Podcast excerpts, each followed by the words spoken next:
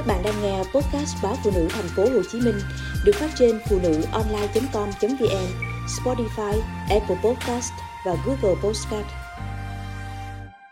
Chỉ 3 tháng ngoại tình, tôi đã hối hận.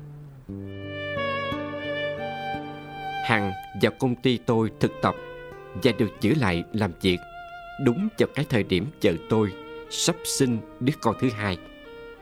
Ngay từ cái nhìn đầu tiên, tôi đã bị hàng thu hút. Em trẻ đẹp và rất có duyên.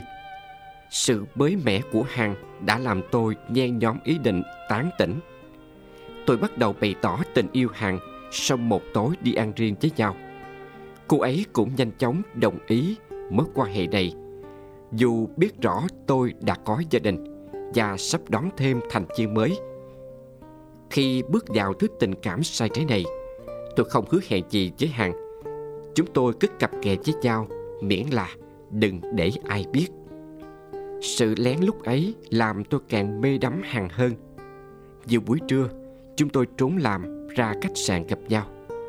Nhiều cuối tuần, Tôi cũng trốn vợ, Nói rằng bận việc, Thực chất là đi chơi với hàng Vậy tôi không hề hay biết, Bởi từ khi bầu mệt mỏi, Cô ấy ở nhà vừa lo nội trợ, vừa chăm sóc con gái đầu.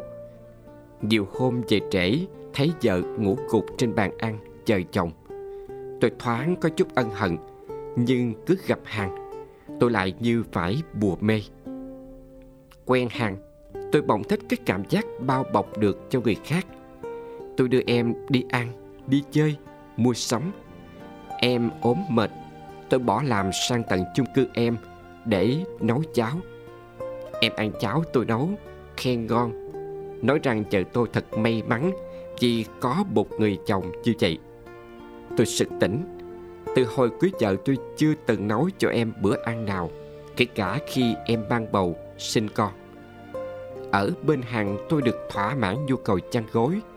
Điều mà vợ tôi đang trong thai kỳ phải kiên khem. Ở bên hàng tôi hạnh phúc vì có được người đàn bà đẹp.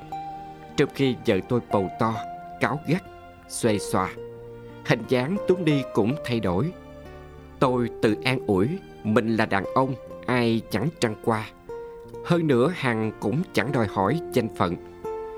Thế nhưng ngày vui ngắn chẳng tày gan. Chỉ sau ba tháng ngoài tình, tôi bắt đầu chán nản.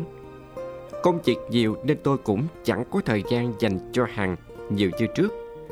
Giờ tôi lại động thai, nên tôi phải ở nhà nhiều hơn. Nhiều ngày không được nghỉ ngơi đầy đủ, ăn uống thì qua loa, khiến tôi kiệt sức. Đứa con lớn ốm chặt, phải đi viện liên miên. Tôi stress thật sự. Vậy mà Hằng không ngừng nhõng nhẽo, trách móc tôi không quan tâm cô ấy. Đỉnh điểm là mới cách đây hai ngày, sinh nhật Hằng, tôi có gửi quà qua đến.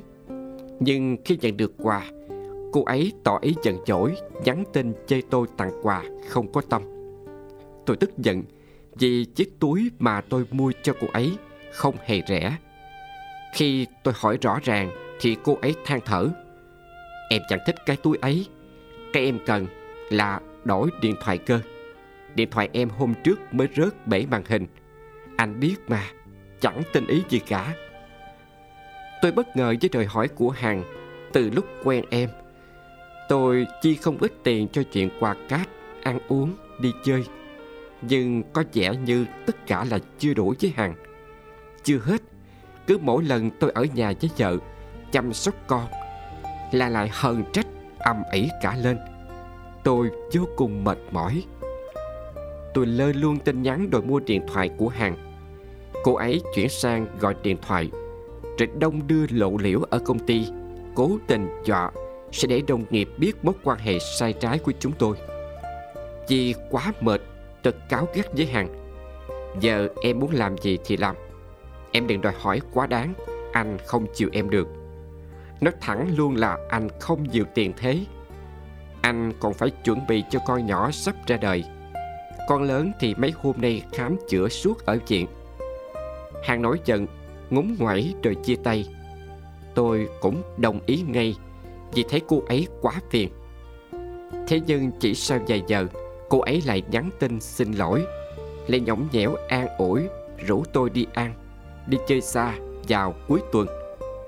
Khi tôi nói không, cả hai đứa đã chấm dứt rồi, thì cô ấy ngay lập tức chửi bới tôi thầm tệ.